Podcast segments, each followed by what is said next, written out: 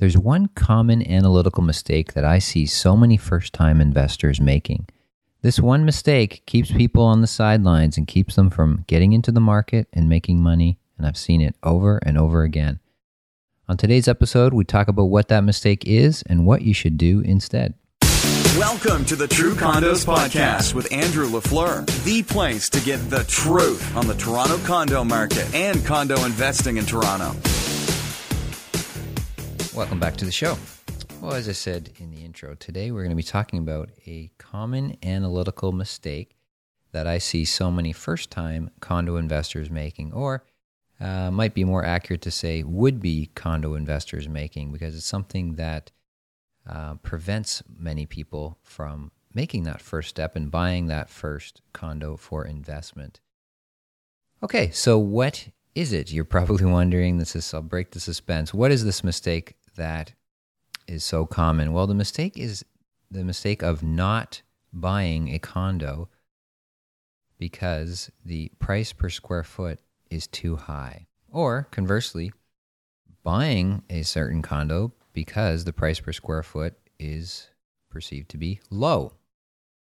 Well, the truth is that per square foot, or PSF, as I might also refer to it in this episode, PSF, is determined by a number of different factors and a number of different reasons why a per square foot price might be high or per square foot price might be low in any given building in any given unit. And it's not something that should be a primary factor in determining whether an investment is a good one or a bad one.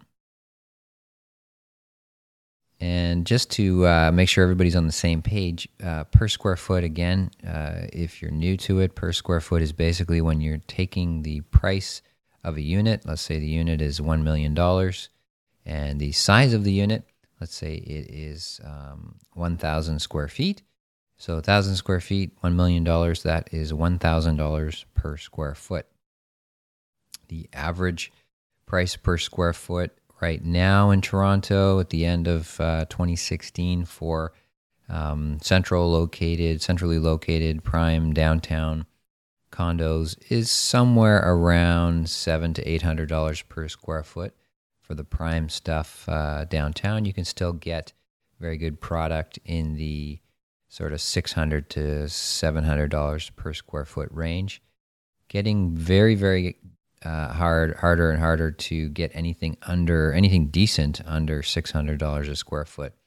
That's where we are sort of today, and and anything above sort of eight hundred dollars a square foot is generally um, getting into the super prime or luxury type of product. Of course, the high end of the market is around. Uh, well, it's anywhere from a thousand to fifteen hundred dollars a square foot for um, top top end Yorkville sort of product. So that's just a snapshot of where things are at today. So that is the mistake that I see so many people doing, and I, this triggered this episode. Is I had a client, um, or uh, uh, again a would be client, uh, perhaps one day will be a client, but not yet, um, who had signed a contract for a particular unit at a building that I um, have endorsed as a top notch investment opportunity a building that I actually personally have invested in myself. Um, great, great building, great um, unit that they had, but they decided not to go ahead. They canceled their um, uh, contract to purchase during their 10 day cooling off period. And the reason given was that the price per square foot they, they felt was too high for the unit. Now, again, this is not, uh, not to uh, knock this particular uh, investor or the reasons why they did that. They might have a number of other reasons which they didn't mention, but this is a common thing that I do hear many first time investors saying is uh, no, Andrew, I don't like that because the price per square foot is too high, so I'm going to pass.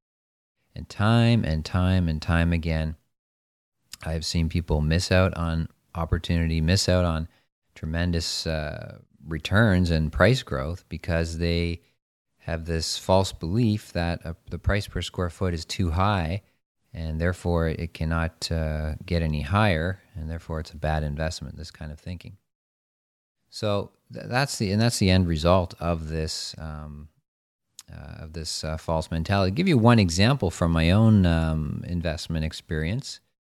Uh, one of the first units that I purchased back in, I think it was 2010, I believe, uh, 2010. I purchased a studio at um, One Park West. One Park West was a building in Regent Park as part of the Regent Park revitalization there. Uh, that was the second building that they had launched after One Cole. Uh, One Cole was 2009. Yeah, so this was 2010. One Park West. I purchased a 301 square foot studio. Believe it or not, you'd be shocked to hear the price now, of course, but uh, back then it was a different story. Uh, the price was $165,000. 165. I purchased a condo in downtown Toronto for $165,000. And if you do the math, uh, the per square foot price was 551, which again, today 551 per square foot for anything sounds like a ridiculous uh, bargain. But at the time in 2010, this unit and my decision to purchase this unit as an investment um, was uh, was I guess you could say pretty widely criticized, or not widely, but uh, there were certain people in the industry and in the market who looked at the price of that unit on a per square foot basis, which was five fifty one at the time, and they said that is too high. The price per square foot for Regent Park should be more like four hundred dollars a square foot. Five fifty one per square foot uh, at the time when everything else was uh, supposedly perceived to be $400 a square foot, that is too high. It's going to be a bad investment. You shouldn't buy that unit. Forget about it. Well, I thought otherwise. Um, I thought it was great value. I purchased the unit, obviously. The rest is history. Um, we know that uh, the days of purchasing studios for $165,000 are long, long gone. Um, the unit appreciated tremendously in value. was a was a great uh, rental property um, for me for a number of years, and I recently um, sold that unit as I needed some funds for another uh, property that I was purchasing. Um, but again, all that to say that uh, the price per square foot was really it, it seemed it was perceived to be high at the time, but it wasn't it wasn't the case at all. The price per square foot quickly rose much, much higher. Quickly went from 551 per square foot to around $700 a square foot within within about 2 years, I'd say. It was jumping up that high. It appreciated at a much faster rate than really anything else uh, in the building, anything else in the area. Um, and it was a fantastic investment and had other many, many other clients have purchased similar units over the years and have also done similarly well with their investments too. So that's just one example of, uh, again, a missed opportunity of uh, or, or, people putting their criticisms on something that just turned out to be completely wrong. Um, so, what should you know about PSF per square foot when you are investing? Well, what you should know really is, is simply that there are many, again, as I stated before, there are many, many factors that affect the price per square foot. Um, it is not uh, it is not a black and white sort of uh, uh, equation. It's not something that uh, you can just simply look at a number and know whether a condo is a good or a bad investment. Just say, well, here's an investment. Would you like to buy it? Well, what's the per square foot? It's this. Yes or no. It doesn't work like that. Um, but unfortunately, many first time investors seem to think it does, and many uh, will base their decisions on, on uh, the per square foot price more than anything else, or sometimes exclusively basing it on the PSF. Um, and this is definitely a mistake that, uh, that you're, if you're making that mistake, you're missing out on great opportunities potentially, or you're buying something that is uh, really not a good opportunity just because you see you think it's a low price per square foot. There might be reasons for that.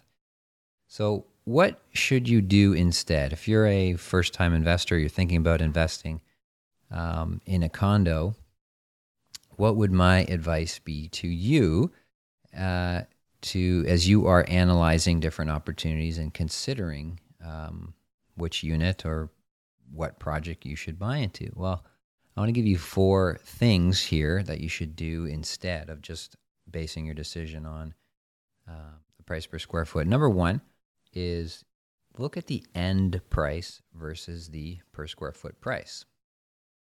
Um, and what I mean by the end price is look at the actual price of the unit. So in the case of my studio, uh, I looked at that back in 2010 at 165,000 and I said, "Where in downtown Toronto can you purchase a studio or any condo or any property of whatsoever for $165,000?" And of course, the answer was nowhere. Even back in those days, 165,000 was just a an unheard of price for for uh, a condo.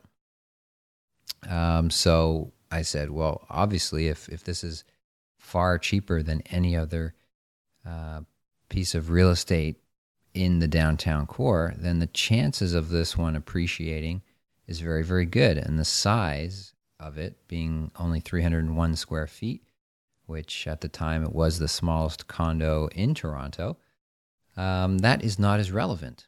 So look at the end price versus uh, instead of looking at the price per square foot. Another thing you want to look at with end prices is look at the end price of, of the of the unit versus the average resale end prices of the same same type of units in the resale market. So if you're thinking about buying a one bedroom in a pre-construction building and you can get a, a one bedroom for say 300,000 and if you look at what are the average reselling resale prices for all one bedrooms in the resale market uh, in in recent uh, months that you're looking at buying in the same area that you're looking at buying. So if the average price is say 350 and you are able to purchase a one bedroom for 300,000, again, that is a that is a very good sign. That's a sign that uh, chances of appreciation on that property are very very good regardless of the size of the unit. Okay? So that's the first thing, number 1. Uh, number 2 is look at the functionality of the floor plan rather than the size of the floor plan.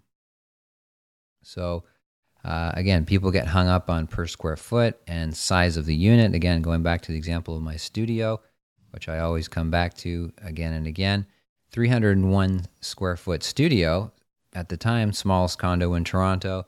Uh, many people said that's, they just look at the number and they say that's too small. You shouldn't buy that. No one will live there who the heck wants to, to rent or buy a 301 square foot condo? Um, whereas I looked at it and, and I said, can it fit a bed? Yep. Can it fit a table? Yep. Can it fit a dresser? Yep. Does it have a bathroom? Yep. Does it have a kitchen? Yep. Okay. It's a studio. Um, again, and when we when we look at how real people, often we get as investors in the pre-construction market, we sort of are detached with realities, uh, the reality of the resale market and what people are actually, you know, the behaviors of the consumer at the actual resale market, the real buyers and the real renters who are going and living in these units. Because we're just buying floor plans, we're buying paper, we're buying uh, contracts that will one day turn into a piece of real estate. So we have this sense of detachment from what's actually happening on the streets, uh, so called uh, in quotations. Um, but uh, what do real people do? All this to say, what do real people do? Well, real people buy or they rent based on functionality. This is a key, key point that many people um, do not understand or do not consider. Um, people buy function, they do not buy square feet.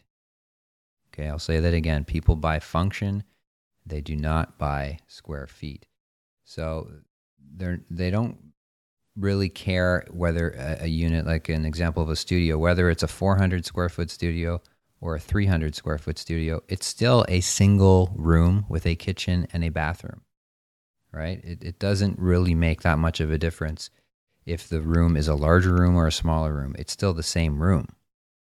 And that is how units tend to be bought and tend to be rented However, that's usually not how they're sold. So you, you do have to pay a premium when you're buying it for pre-construction for the larger space, you're paying a lot more for the larger space. But when you go to rent it or when you go to resell it, you're not necessarily getting that money back. Which again goes back to one of my core uh, principles and core teachings that I've that I've always taught my investors is to um, buy the the great rule of thumb is to buy the smallest unit of a given type, and that's going to give you the best investment. The smallest unit of a given type, and I'll include a link to that in the show notes for this episode. If you haven't heard me talk about that principle, you can uh, hear the podcast or read the articles about that. Um, Okay, so that's the second point. Look at the functionality of the floor plan. Consider the functionality, how it operates, how people can live in the unit, more so than the actual size or the price per square foot of the unit.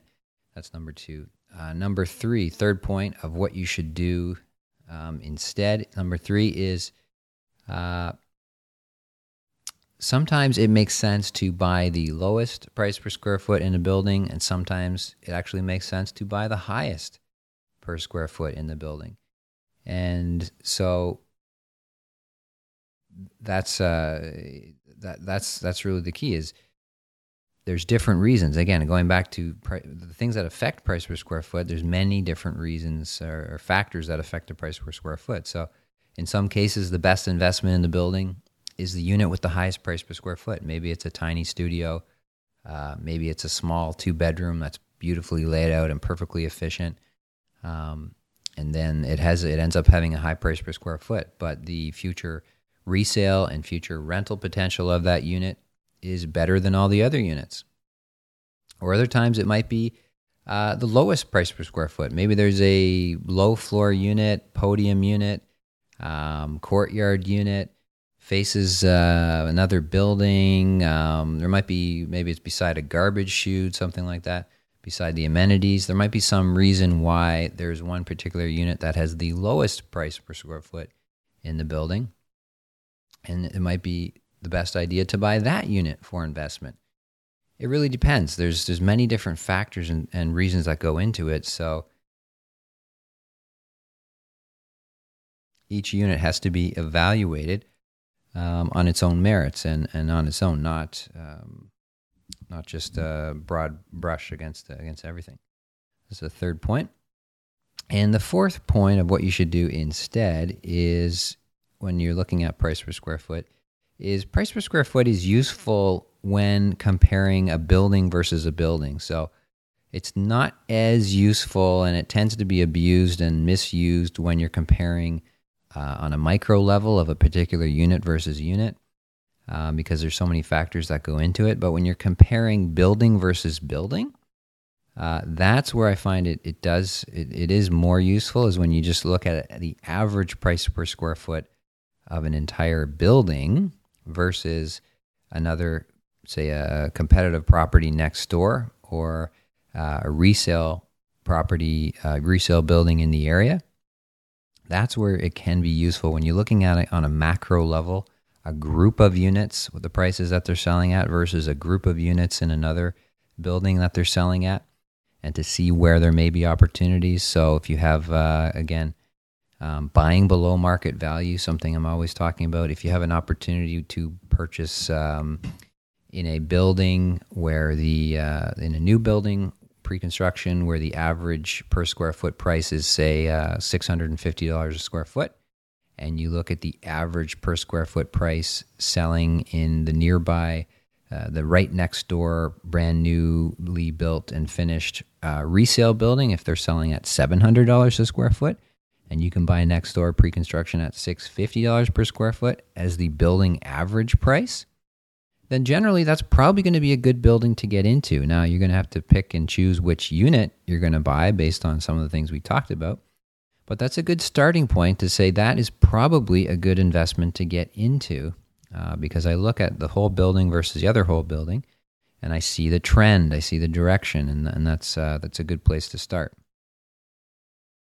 Okay, so that's four tips for you there of what you should do instead. In conclusion, conclusion of today's episode, price per square foot is just one measure. We, you don't want to get too hung up on it. Yes, it is something to consider. Yes, it is a factor to look at always, um, but it's not the be all and end all. And if you're basing your decision whether to buy or not to buy solely based on the price per square foot, you are doing it wrong.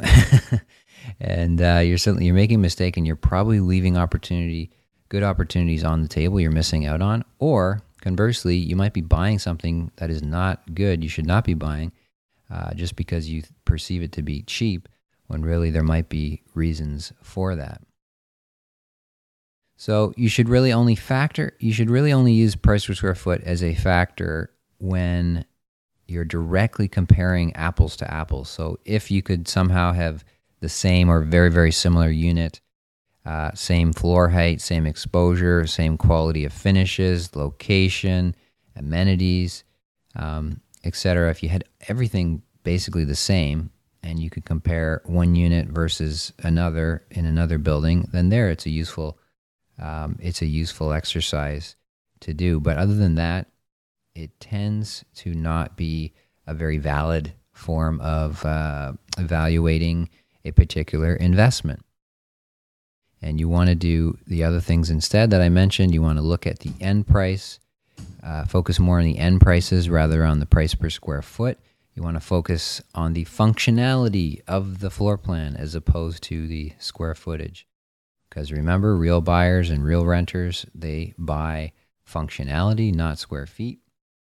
Um, sometimes it makes sense to buy the lowest price per square foot in the building, and sometimes it makes sense to buy the highest price per square foot in the building. And you need to uh, consider that. And the fourth point was compare, when using price per square foot, compare uh, as a useful tool, look at the entire building average versus a competitive uh, average for an entire building and that is a good starting point to see if uh, if that's a building to look at getting into. Okay, that was uh, a little bit longer than I uh, was anticipating for uh, today's episode, but I hope you enjoyed it as always. I hope that uh, you got some good information, advice, um, and expertise from me for free as always on today's episode. Um, if you liked it, share it with a friend or pass this along. I really appreciate that. And you can always leave a review for me on iTunes for this podcast if you if you've been listening and you like it. Thank you very much for all the many kind words I've received from uh, so many uh, of you listening, and uh, many people that I meet every weekend and every week um, tell me that uh, they find this podcast useful, and I, I love to hear that. And, and thank you for the feedback. Okay, until next time, have a great week, and we'll talk to you soon.